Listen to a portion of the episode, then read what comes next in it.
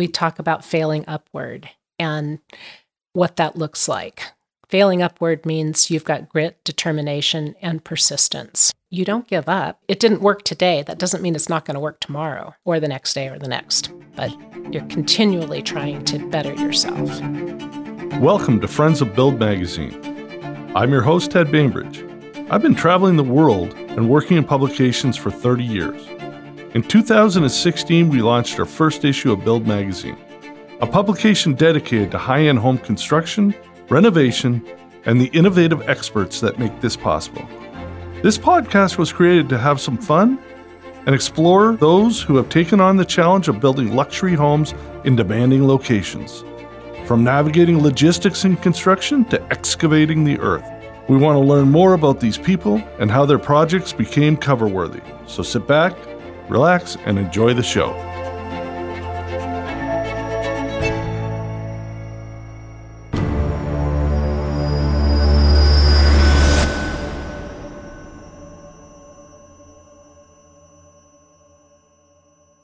So, welcome to another episode of Friends of Build Magazine. I'm Ted Bainbridge, and I'm excited to be with Patty Jolber of Compliments Home Interior in beautiful Bend, Oregon.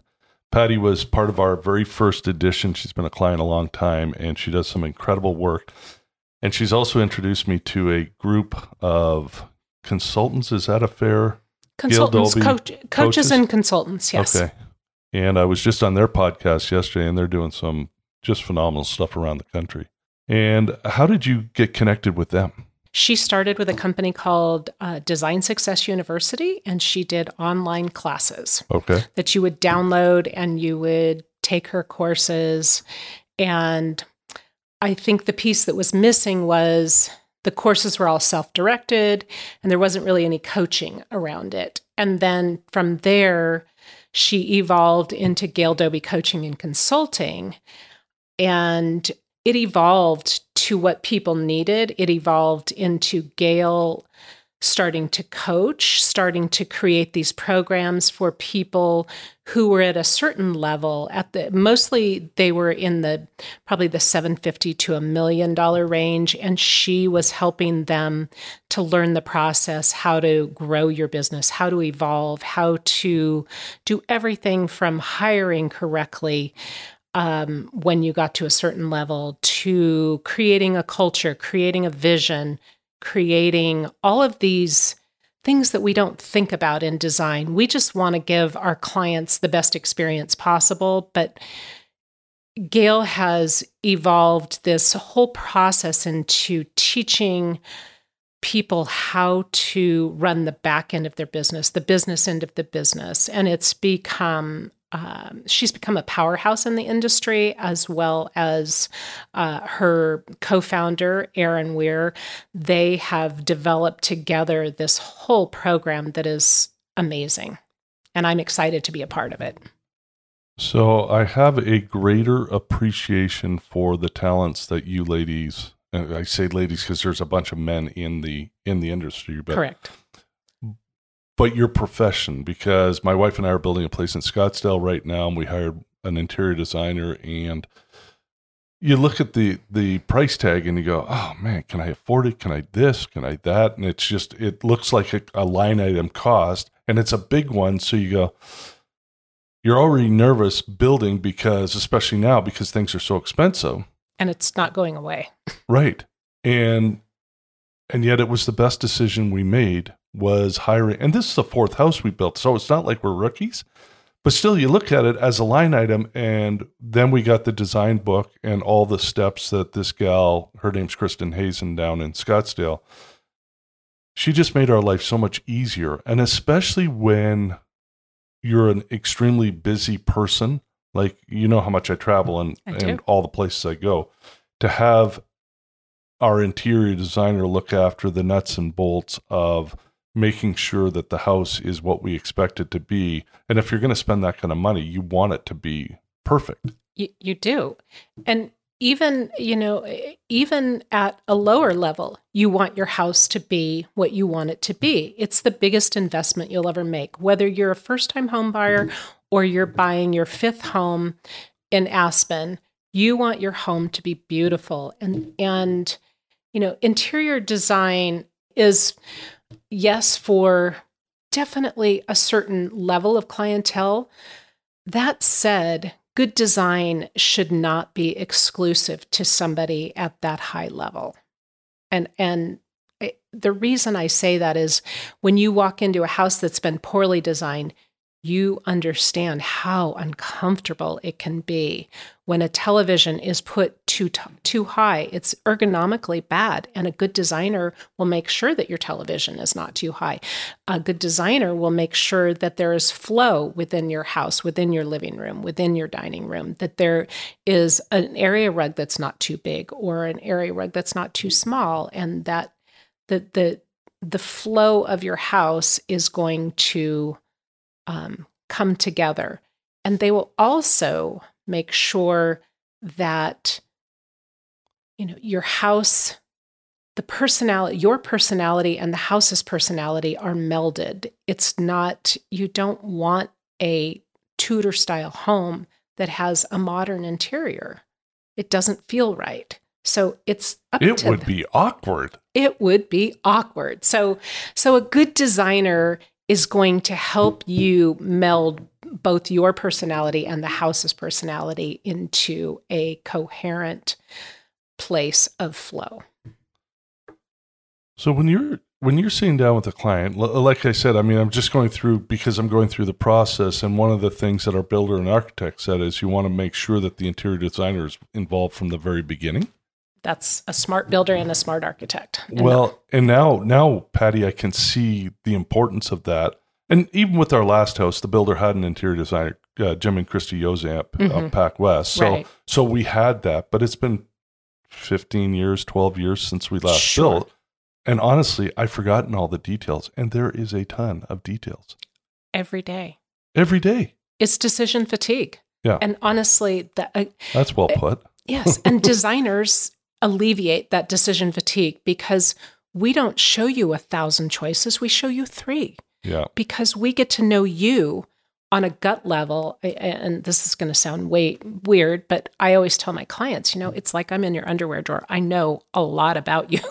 Right. I know who you are deeply so that I can do the very best job for you. I want to get to know you and your style and your do you have grandkids? How old are your kids? How you know, how many pets do you have? All of those things are really important. I do a lifestyle questionnaire before I ever step foot in anybody's house so that I have a better concept of who they are and the direction they want to go. Well, I know everybody is different. How long does it take people to actually trust you, like be vulnerable with you because you can't do anything for somebody until you're until you're vulnerable. Because if you're guarded, then they're not going to answer they're going to answer the questions the way they think you want to hear it as opposed to what's important to them. I I would say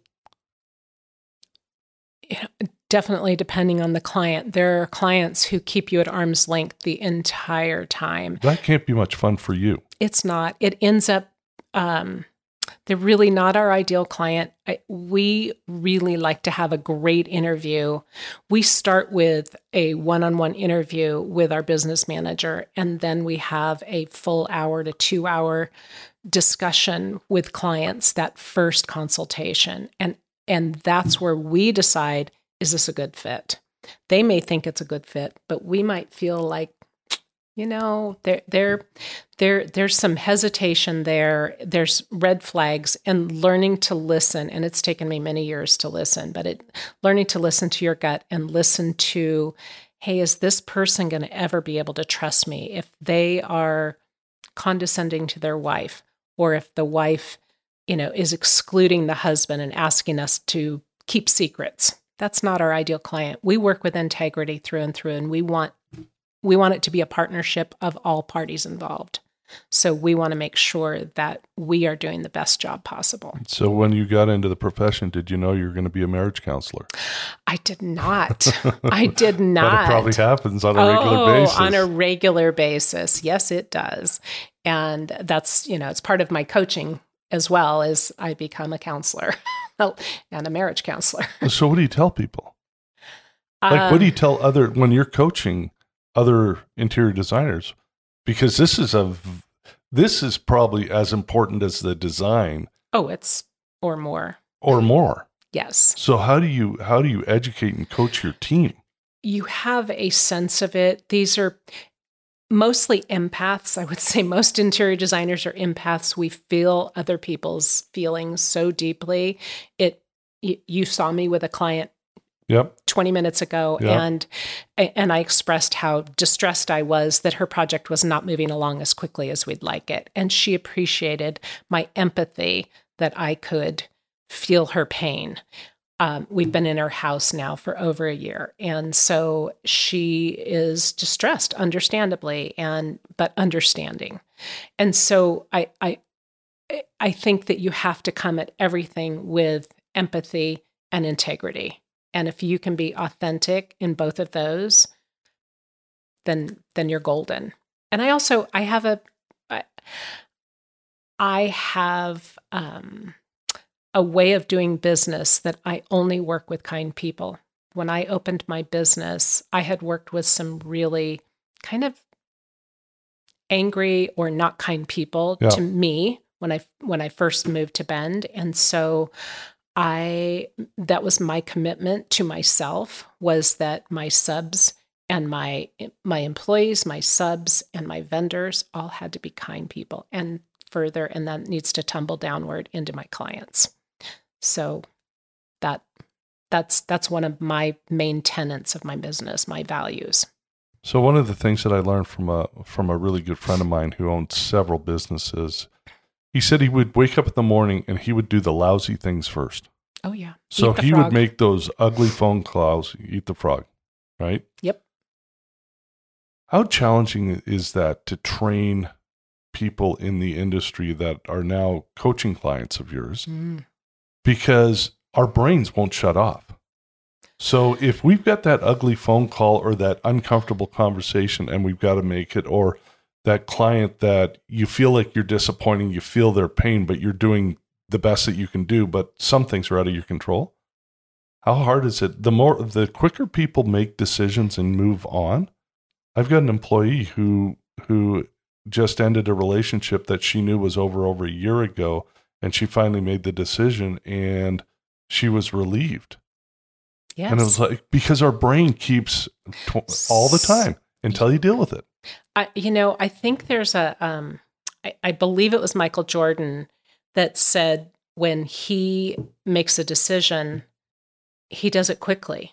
And I don't know, are you familiar with Mel Robbins? No, Oh, She's a wonderful, she has a wonderful podcast. Um, she's written a book called 54321. And I, 54321 refers to everything you do. If you get up in the morning and you hate getting up, you count 54321 and you get your tush out of bed. And if you've got to make that ugly phone call, it's 54321, pick up the phone. So you give yourself five seconds to let yourself know, okay, at the end, at one, I need to do this.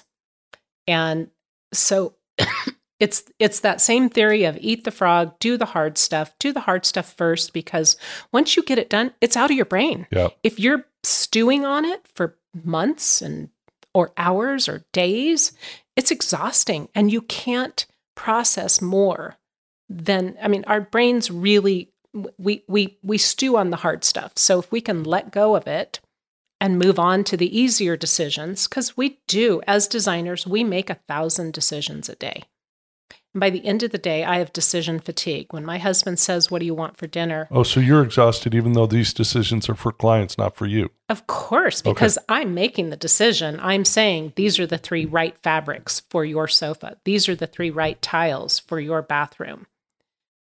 You get you get to choose one of these three.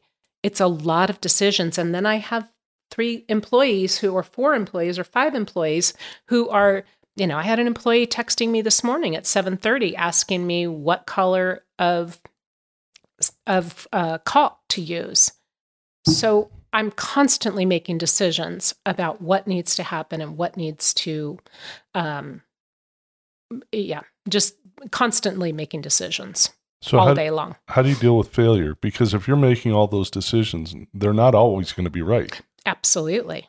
And um, forgiveness. I am a very forgiving person, including to myself. I'm not perfect. I've never professed to be perfect. I am not a perfectionist, which is unusual in this profession. Most of most of my coaching clients are perfectionists and they're very hard and they hold on to that um, failure. They hold it up as they're a failure, not the decision was a failure.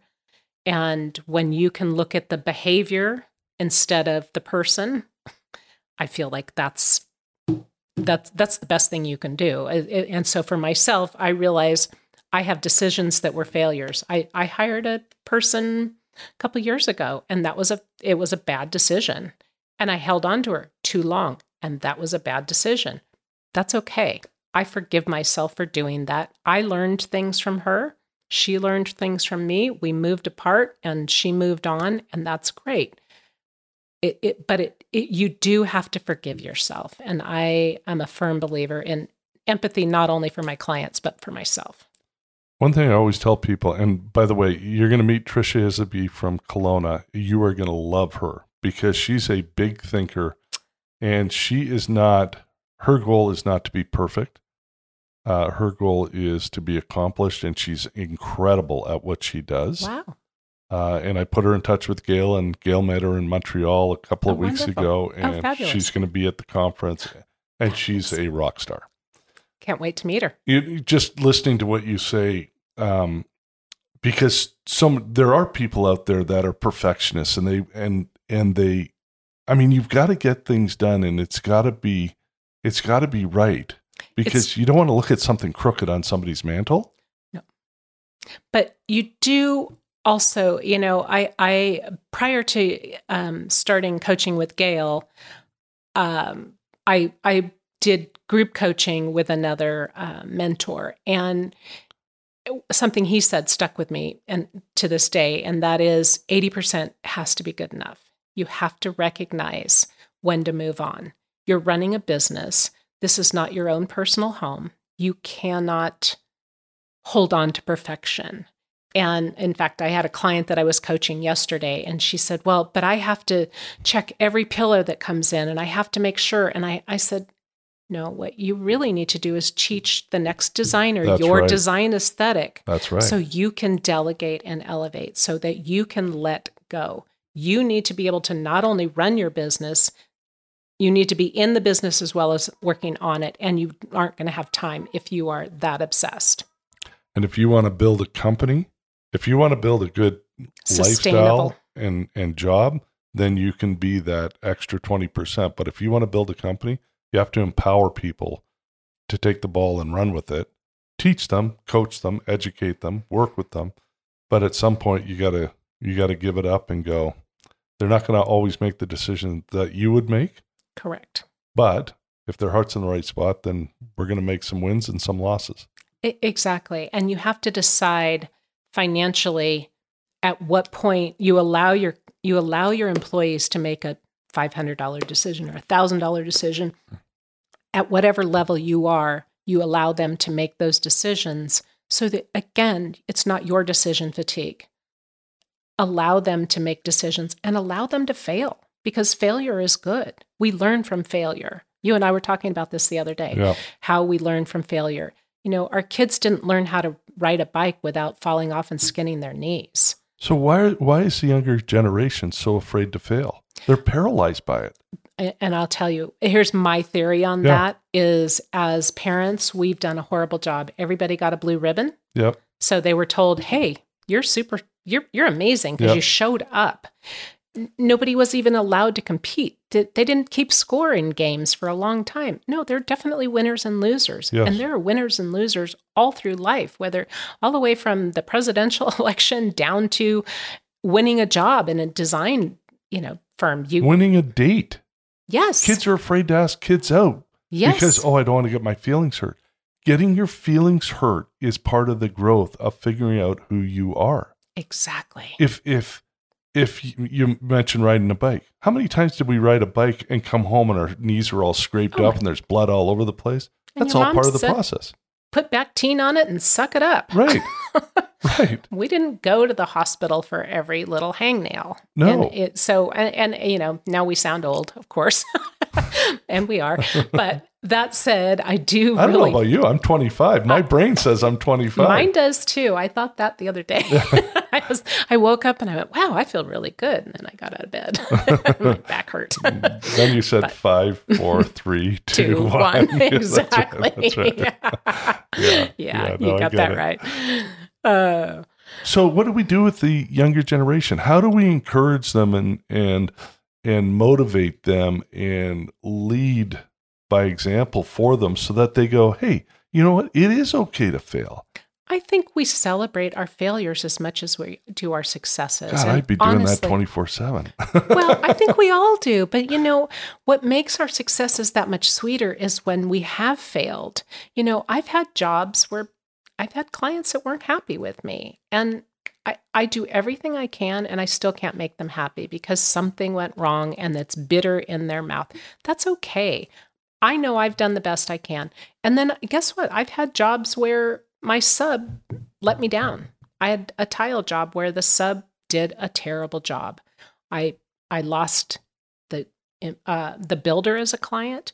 I lost the client who was getting ready to build a giant home, and it absolutely devastated me. But I learned from those failures. I learn how to mitigate it. I use a new tile guy. I you know you find you find the right people to surround yourself with especially in this industry. It's we are so dependent on other people to help to help lift us up that it's crucial that we um, learn from our failures and don't put blinders on that we actually um, learn learn from those mistakes that we make that those hard mistakes So I'm a huge advocate, a huge advocate for when some something falls apart and it's either my fault or it's not my fault. Uh, but I always take the burden of it is my fault because if I'm going to be involved, then I need to make sure that everything is executed properly. But it doesn't always happen. correct I'm just such a huge advocate of dealing with it up front because I think when things don't go the right way, that's when people go, you know, it didn't go the right way, but I like how you dealt with it because I know other things aren't going to go the right way at some point in time. And you're the person I want to be in the trenches with because at least I know that you're consistent, reliable, even though some things are going to happen that you don't control, but how you dealt with it. I think some of those times the tile guy creates a win with the builder because the builder looks at you and go, "You're the type of woman I want to." And I'm not saying that that was the case. it wasn't in that instance. I didn't deal with it well. And i i take full responsibility Yeah. that i backed up my tile guy instead of backing up the builder. Instead of saying you know what? You're absolutely right. Let me buy new tile and i will bring in a new tile guy. I didn't do that. I backed up the tile guy who made an excuse and i passed that excuse on and it was the wrong thing to do. And i again it was my failure i take 100% responsibility for it and uh, but guess what? That was a huge learning lesson. I uh, I did a podcast. So so in doing these, I learned stories about people, and it, they're always so cool. There was a guy in Canada, and his name's Peter Raja, and Peter owns a cabinet company. And when he first started in the business, and I I did a podcast, which is how I learned about this. He was he was doing trusses and framing for somebody in not Walla Walla. It might have been Winthrop. I think it was Winthrop. So, Okay. you know, kind of upper Washington state. And he had the trusses were off or the framing was off by something like uh, a foot. So it wasn't enough, but it was enough. And he had it for like five houses. And this is when he first started out. He had, had the lumber packages and everything pre built, and it was off by a foot. So it was wasted. And so so he gets down there and it's like a Friday or something like that. And the builder is screaming at him. And he goes, okay. So he goes to the lumber yard and he gets, he gets enough wood. Fortunately, he was able to make it, make new stuff and he had to eat the bad stuff. And the builder looked at him and goes, man, nice job. And he ended up building something like 200 houses with this guy Yeah. because the guy went, okay, there was a screw up, but you handled it and it didn't affect me. You dealt with it quickly. And it's just like, that's the coolest stuff because that's what we want. Exactly.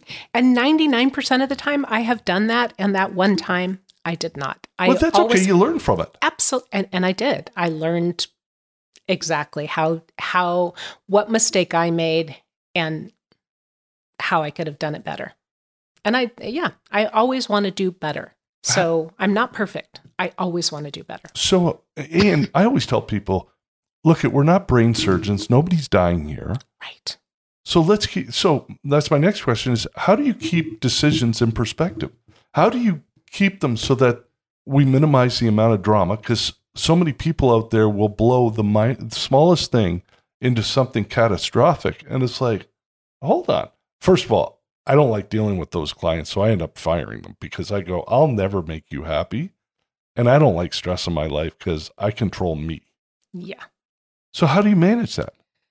Um, exactly like you said, dealing with it head on. I do have a client who um, I, I'm just finishing up a job, and there was a lot of drama on this job. And the drama was created by one of my employees who's no longer there. And so I've had, I've taken over the job, and every single step of the way, I have said, not a problem. I'll fix it. Not a problem. I'll fix it. I I have taken care of these people. And now when I see them, every single time I see them, they say, Thank you. Thank you. Thank you for doing such a beautiful job. Thank you for creating this incredible home for us. So, yes, again, I learned from my mistake and I take care of every single thing. And I understand that these people are spending a lot of money with me Yep. they want a job that is beautiful and well done and they but but they also do understand the very weird world we're living in right now where there are people with mental health issues i i have a tile guy whose son has some mental health issues who didn't show up for 2 weeks i had to figure out I, I had to pivot. the you know the the word of the pandemic is pivot. pivot, yeah, no I had question. to pivot and find somebody else to come and finish this job because it wasn't happening. And so I did. I figured it out. I made it made it happen. And that's and and people appreciate effort. So if you're making the effort and you're showing them, "Hey, I'm doing this. I'm making this happen." Yes, it's going to put us behind a little bit, but I am making it happen. So that's, you know, I think again, forgiveness and empathy with our with ourselves is huge. And hopefully you have clients who like your like your uh, friend's client Yep. Understand and see the bigger picture and they're able to see when you do make the effort. part part of my brain always goes to if you're dealing with reasonable people they'll be reasonable and and how you react to things causes what how they're going to react Correct. and i'm always a big fan for when something goes wrong they are business owners more than likely your clients are business owners They're, Mostly. they've yeah i mean they've hit a, certain level of success which is who we've got as clients in build magazine. And i always look at my team and i go just ask them if if if you can make it rel- relative to their business how do they deal with that client when you've got a situation and the tile guy doesn't show up or you're the builder and the roofer doesn't show up? How do you deal with that in your business? Because if they can understand from their perspective as opposed to like in my world. You know there there's something with the ad or there you know we don't get too many calls but every once in a while we do. And i just think that it's if you can have a reasonable conversation with somebody most of the time the rhetoric gets dies down and they go oh yeah okay. I mean at the end of the day did anybody die? No.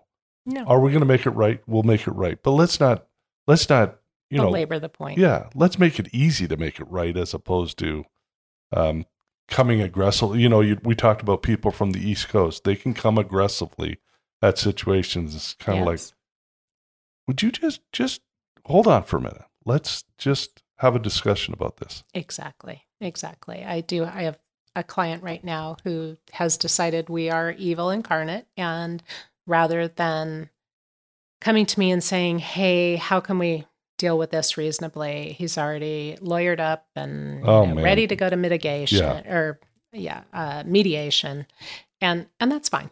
You know, you- you're going to have those, and you again, it's a live and learn situation. So these are all first world problems, and They are. you you've told me that your I think it was your grandfather came from Portugal. yes, So talk about a tougher like we're both baby boomers and I you know we were talking and I grew up in Toronto and I had a bunch of Italian friends, German friends, um, people from the old country and the craftsmanship that they brought over here, which is another part of the equation. We're losing those people because they're retiring and nobody's filling the the void. But what did you learn from your grandfather? Because that's a whole lot tougher than we've got a client who's mad about something and to think that they came on a boat and started a brand new life and would never they didn't have technology so they would never talk to their parents again No. Well, my grandfather was 15 and he stowed away on a boat. He was one of 12 children. And he um, ended up, I believe he ended up, he in, stowed away he stowed away, ended up in Puerto Rico. And he was told not to stay on the East Coast because he would be a Portuguese and he would be a fisherman. okay And so to go to the West Coast where he would be Portuguese. okay And again, this was in the early, 50s oh, no, no, we're talking i guess not early 1900s. oh so he My dad was born in 27, okay so, and he was the last of four kids. So I believe it was early 1900s. Okay. And he made his way. He started as so this is before the world wars Oh, yeah. oh all right Way before. different Yeah. okay Yeah. He came um very, you know, that was pretty brave. Think about that. so why did he come because he was one of 12 kids and there was he was living in the Azores. He was Okay. on the island of Madeira and there was nothing, nothing for him. And so he made his way across the United States. He he started cooking in Boston and crept across the United States. Finally, he started a um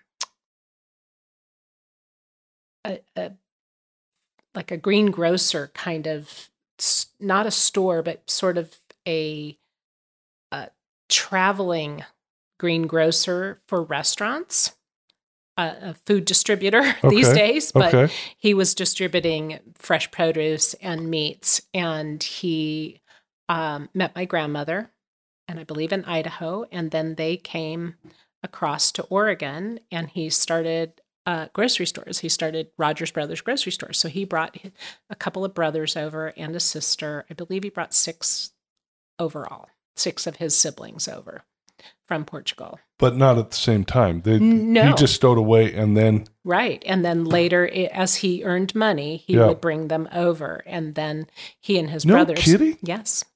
Yeah. Yeah. So, so, he was the you- entrepreneur's entrepreneur oh my gosh. And he, so he started that. He started the Bank of Oregon. Um, he also, so in Lake Oswego, there is a large park called George M. Rogers Park, and that was my grandfather. He was the original green person. He recognized there needed to be green space and he donated five acres of land and built by hand the there's a large basalt uh basalt rock wall that's all the way around this. And he and I believe one of his brothers helped, but they donated the land and um it was pretty incredible. And so his house, his and my grandmother's house is still there. It's on Wilbur Street in Lake Oswego, and it is. Um, my cousins have bought it, and it's now in the historical society because it was done by a very famous architect. And I wish I could remember that it's a Northwest architect, but it's built out of basalt, and it's just it's a beautiful old house, and I have great memories of it. what an awesome story Isn't that a great story? i had no idea yeah, And as I'm listening to you, I'm thinking, well, if he came in 1910, like my grandfather was born in 87, and he brought Yardley's to North America, you know, the cosmetic line. yes. Oh my gosh! Wow. And uh, he was a pharmacist from Winnipeg and moved to Toronto, went to Britain, got to know the people, the Yardley's family, and they go, hey, we would like to take Yardley's to North America. And this is I want to say it's probably 1920 or something like that. And they said, you can either, um, he goes, okay, I'd love to do that. And you can either start it in Toronto or in New York. And he goes, well, I, I'm Canadian, so I, I live in Toronto. So let's bring it to Toronto. And then he, I mean, he brought it to all in North America. Oh my gosh. And he never believed in the stock market. So, so when, and he was making, I mean, a ridiculous amount of money. Um, I think I heard a story he was making in the 20s, $65,000 a year, Wow. which in the 20s would be an obscene amount today. Yes. And he had three houses and he had drivers and, and maids and gardeners and stuff. And he, and he, one of the houses would be for them and the kids. And because he didn't play the stock market in 29 when the market crashed, he didn't care. No big deal. And he was selling, you know, he was selling cosmetics. No big deal. Anyway, um, he kind of like your grandfather. The only thing out of his estate that I wanted, the only thing, was the portrait of him. Oh. Because out of all the kids, like we used to, I remember we would have Christmas dinner at the big house because he bought this. He bought this house that today is worth, I think it recently sold for 15 or 20 million Oh my goodness. and he and he bought it when he was 65 years old. Wow. Now, now who in like any anyway? So and 65 was old in those days. 65 was old, and the house was built, I think, in because it's in the historical thing as well, and it's still standing today. Wow. But he bought it in. I talked to my sister, and I think he bought it in 1957, and it was built in like 1980 or 1880 or something like Oh that. gosh. So it's it's 150 years old now. Anyway, just just talking about it, and I would listen to my grandfather tell stories. And when I knew him, I mean, he was old. He was 70. He lived to 89. But um, just listening to them and and the values that they would have, and we would have Christmas dinner because back in the 60s and 70s, people still took the boat from Europe over to North America, and he would have business people. And instead of them going back for Christmas, he would just say, because they would come for a month, month, why don't you come and have Christmas dinner with us? So we would have 25 people for dinner, and my grandfather would play the piano. Oh. Anyway, it was just What a lovely so, story. So I That's listened to you talk about your grandfather, and it's, I don't know, you, you, you, you say we're in a crazy time, and I'm sitting here, I'm scratching my head. We're taking down statues, we want to get rid of history, and yet without those stories, who are we? Yeah. I mean, who are it? And some of those stories are going to be good, and some of them are going to be bad, just like the failures that you and I experience. Some of those stories are good, and some of them are bad, but it's still part of who we are and how it shapes us. Correct. And I've never, you, you know, I think this is our 60th podcast. I've never told that story, but to, listening to you about your grandfather, I can just envision a 15 year old in 1910 taking a boat across. Yeah. What? Crazy. What bravery. Yes. And your your great grandparents must have been. No idea. Never. I know. Yeah.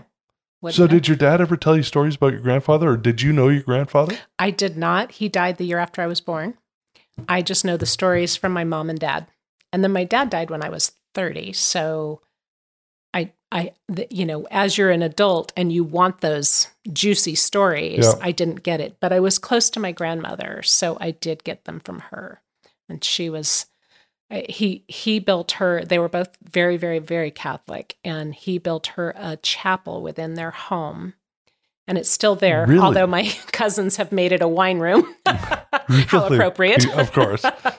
but she had um, she never learned to drive is all about wine too, you know. yeah, exactly. And so uh, she would go in there and pray every day. And um, she had her own little, I can't even, I'm sorry, I'm bad Catholic, lapsed Catholic. So yeah, yeah, whatever you okay. kneel on. Yeah. Um, and it was beautiful with stained glass. And it was a, this beautiful, beautiful room.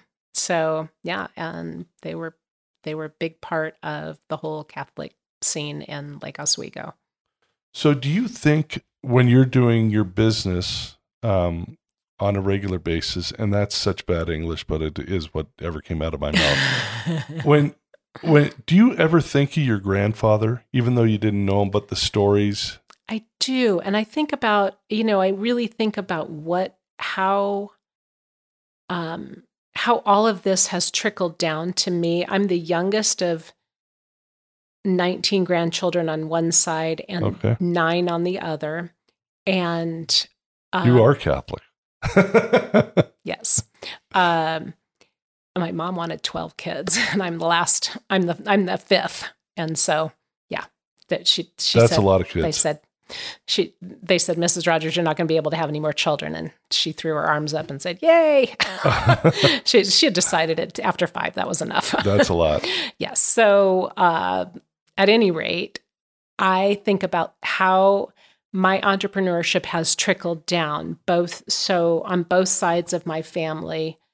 Uh, my grandfather was an entrepreneur. My grandmother never worked um, on my father's side. On my mother's side, my um, grandmother was a bookkeeper, and then she was also the controller for the county in Northern California. And my grandfather was a serial entrepreneur and also was a one of the um, directors of the Golden Gate Bridge. And so, Wow. yeah. Um, Was he there when it was built? Oh yeah, yeah. He would. He and my mom would fly down in a little plane in the 30s. They would Okay. fly from Del Norte County, which is where Crescent City is, Yeah. Okay. and they would fly from there to San Francisco. And he would be.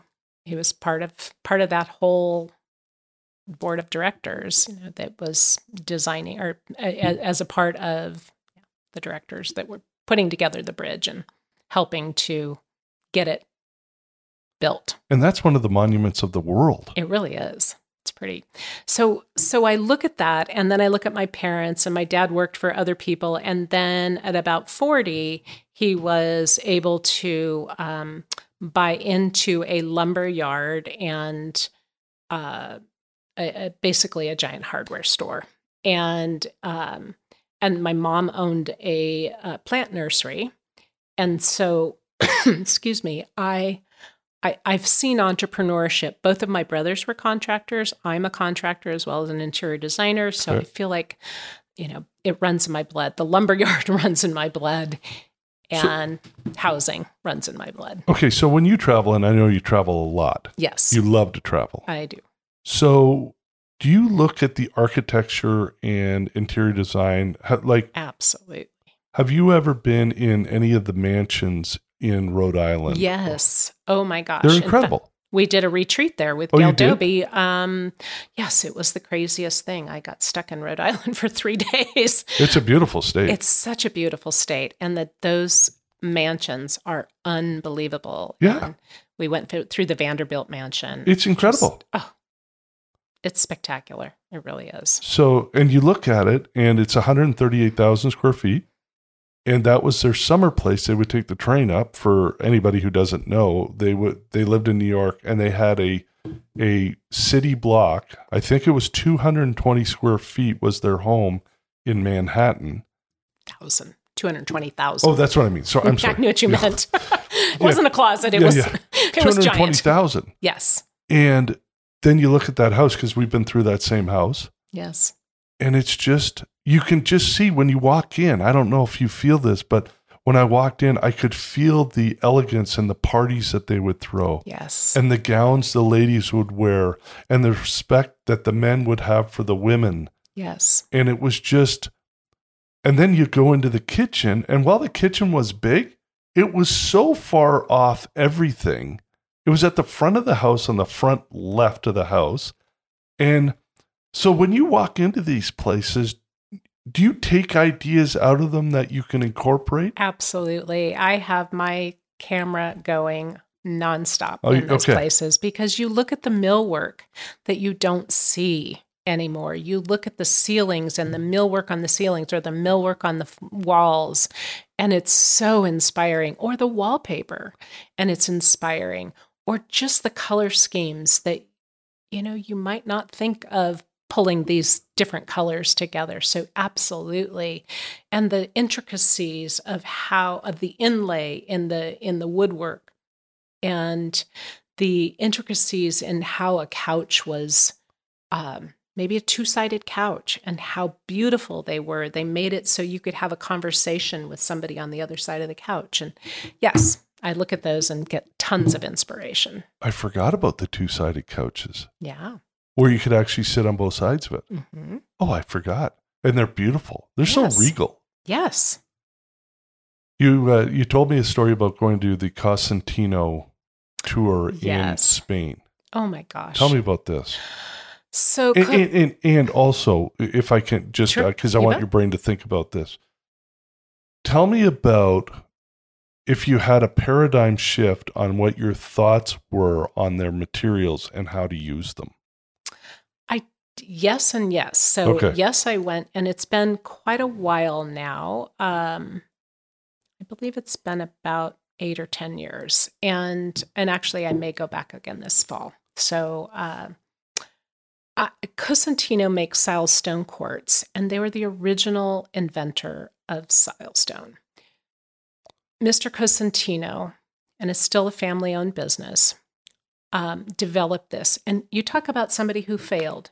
He failed and failed and failed. He went bankrupt multiple times. And the amazing thing is, he had such a desire to take care of the people in his town that he kept trying. He kept wanting to make it successful so the people in this little tiny town of Alma, Al, I'm going to say it wrong, but Almeria, um, Spain, And this is in Spain. in Spain. Okay. It is, uh, it, and it's just a precious little town. It's tiny, up in the mountains. Um, there are quarries everywhere, and they use the quarries to Like put. the North Mountains up near Andorra. Okay. Uh, yes, I believe so. okay.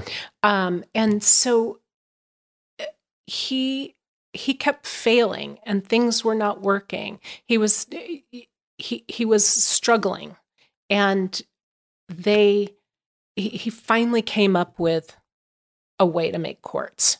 But it took many, many, many times. But he was determined to make this little town successful. And he's done it. He's done an amazing job. And the family is the most delightful, kind, and um, gracious host when they bring you in. And then you walk into their factories. Oh, I heard the factories are incredible. You you would not know that you are in this little tiny town in the middle of nowhere, Spain, because these factories are state of the art robotics Yeah.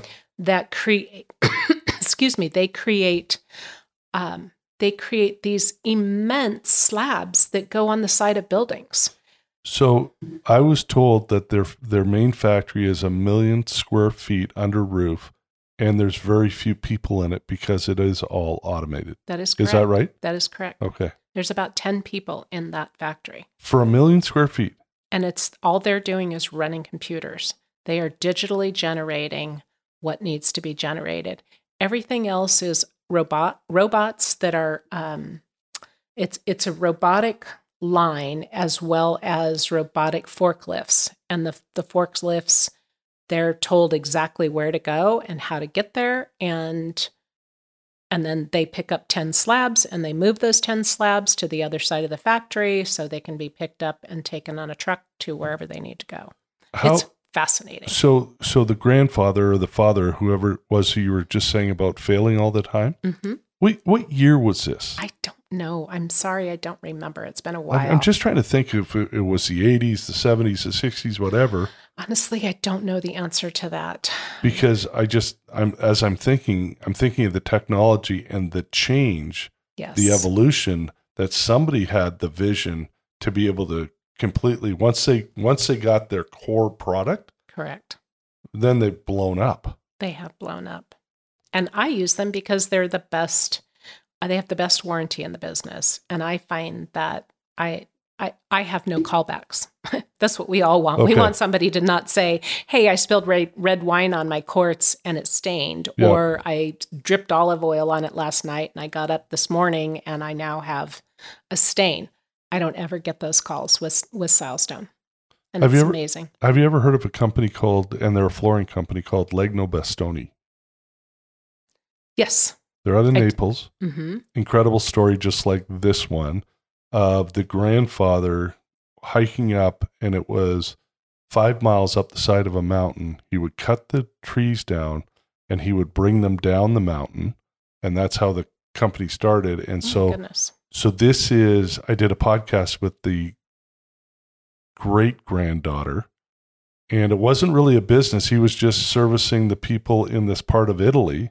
Wow. And then I want to say 20 years ago, they started, they came over to the States and they go, Hey, we're going to, we're going to take this idea and we're going to run with it here in the States. And now, and their stuff is magnificent. hmm I'll send you their contact info. Oh, I'd love that. Yeah. I mean, That's just another, like, I'm listening to these stories and I love these stories. I was with a buddy of mine who owns a bunch of car dealerships this week and, and he was telling his wife, okay, so and so's going to Detroit. They have to go to Dearborn to the Ford Museum and the Ford Mansion. And I didn't know this, but Henry Ford's best friend was Thomas Edison. You Oh, talk wow. about failing Yes. this this Cosentino gentleman failed and failed. Well, Edison failed ten thousand times on how to make a light bulb, and this was Henry Ford's best friend, and they lived next door to each other. Yeah.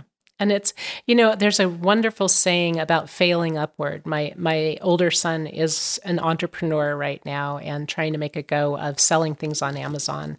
And uh, we talk about failing upward and what that looks like. Failing upward means you've got grit, determination, and persistence. You don't give up. It didn't work today. That doesn't mean it's not going to work tomorrow or the next day or the next, but you're continually trying to better yourself. So I had a conversation with the uh, uh, our publisher up in Canada yesterday, and she said that she was talking to some people in Vancouver, and they're concerned about the recession. And I go, the recession. They should be excited about the recession, not concerned about it. I agree. And first of all, when things are good, there's so many people that make it make a success of life because everybody's making a success. A monkey could make a success. Right. And they're lousy contractors, but things are so good, people are throwing money at them. And then those people are disappointed with the result because they're not very good at what they do. And I said, what you need to do is you need to ask these people, like you and I are 60 or I'm 59, I don't know how old you are. but 62. yeah, same age. And I go, just ask him, hey, did you go through the 08 recession? Yeah, and you're still here. Did you go through the 99 recession? Yeah, and you're still here. Did you go through the 82 recession, which was horrific? Yeah, and you're still here. Why would you get upset or nervous or concerned about the recession? This is the best thing that could happen to us because it re- it kind of resets. It recalibrates. Yes. It completely recalibrates everything. And it's, eh, you know, I, and, and that's I, where I learned my grit, my resilience, my persistence Right. was I got my tush out there and I learned marketing, uh, guerrilla marketing. How can I do this? And I also learned that I had a contract I'd had a contractor's license because I have to in the state of Oregon to install one single thing. And Do all interior designers have a contractor's license? Loaded question, not intended to be. loaded question. you you could probably answer that better than I can. I can now. I don't know the answer know to that. that, but the uh, I learned Okay. um, that if you do not have a contractor's license, you cannot schedule one single person to install anything. okay. I didn't know that. There you go. Now you learned something new today. I did. I did. um, and so I have my contractor's license. I learned that guess what? I'm a damn good remodeler. And when people started coming to me and saying, Hey, I've got this new house and I don't like my bathroom. Can you help me? Yes, thank you. I can. And I started with my biggest remodel at that point. My biggest job to date was during the 08 recession. And it was amazing. It was one of the best experiences I've ever had.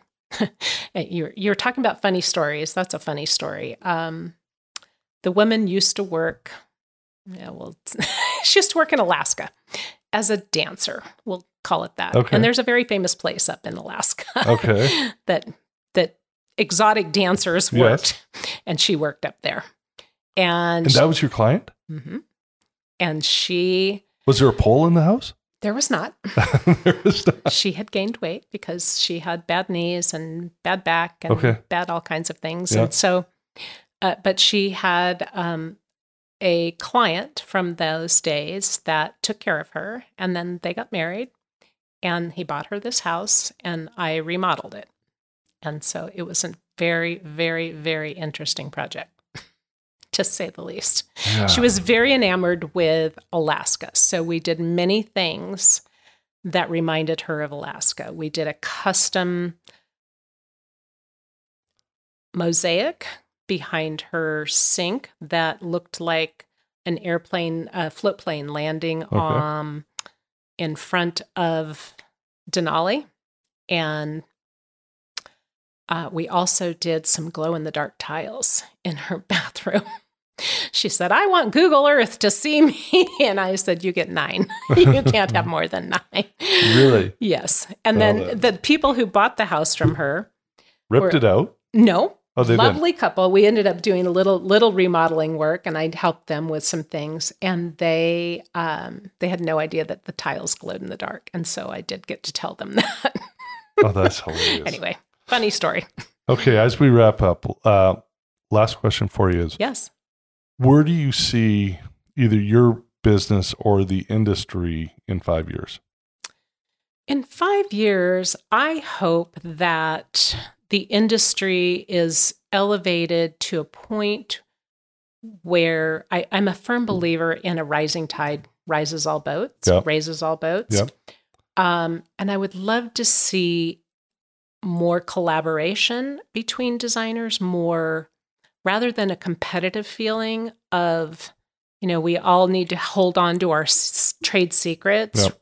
I, I am a firm believer in anything I can share with other designers. I love to share. One of the reasons I'm coaching is I love I love people learning from my mistakes. Make your own, but here, here's mine. Please don't make this mistake. Right. And and it gives me joy to help somebody else, help a younger designer elevate themselves. So I would love to see a continual elevation in the business of each other helping each other, uh, of designers helping each other, of coming together. Um, you know, we have a home builders association. It would, and I realize there's ASID, but I would love to see more local grassroots helping each other um, in- within the design industry. Yeah, I'm a big fan that there's good competition and there's bad competition. Bad cost competition, there's no need for that. No. But good competition, it motivates you. Yes, it does. Absolutely. And there's more than enough work to go around for Always. everybody. Yeah. And and you know, as you were talking about the recession, I remembered. In fact, I ran into a an a, an old um, friend of mine who was a designer about a month ago, and sh- during the recession, she was like, "I can't do it. I'm exhausted," and she went to work for um, one of the garbage companies, and and so. The the the it, it separates the wheat and the chaff, Yeah. so to speak. Well, thanks for spending an hour. Yeah, thank I you. could talk to you forever. Thank you. I and you. We have such a great time I, together. we really do. Yeah. So until next time, I'm Ted Bainbridge. Patty Jolber, Compliments Home Interiors, and Ben. Thank you very much, and we'll talk soon. Thank you for having me. Thanks so much for listening. If you've enjoyed the show, please subscribe wherever you get your podcast and leave us some feedback. We'd love to hear from you. You can find everything discussed in this episode and more in our show notes below. I'm Ted Bainbridge, and you've been listening to Friends of Build Magazine podcast.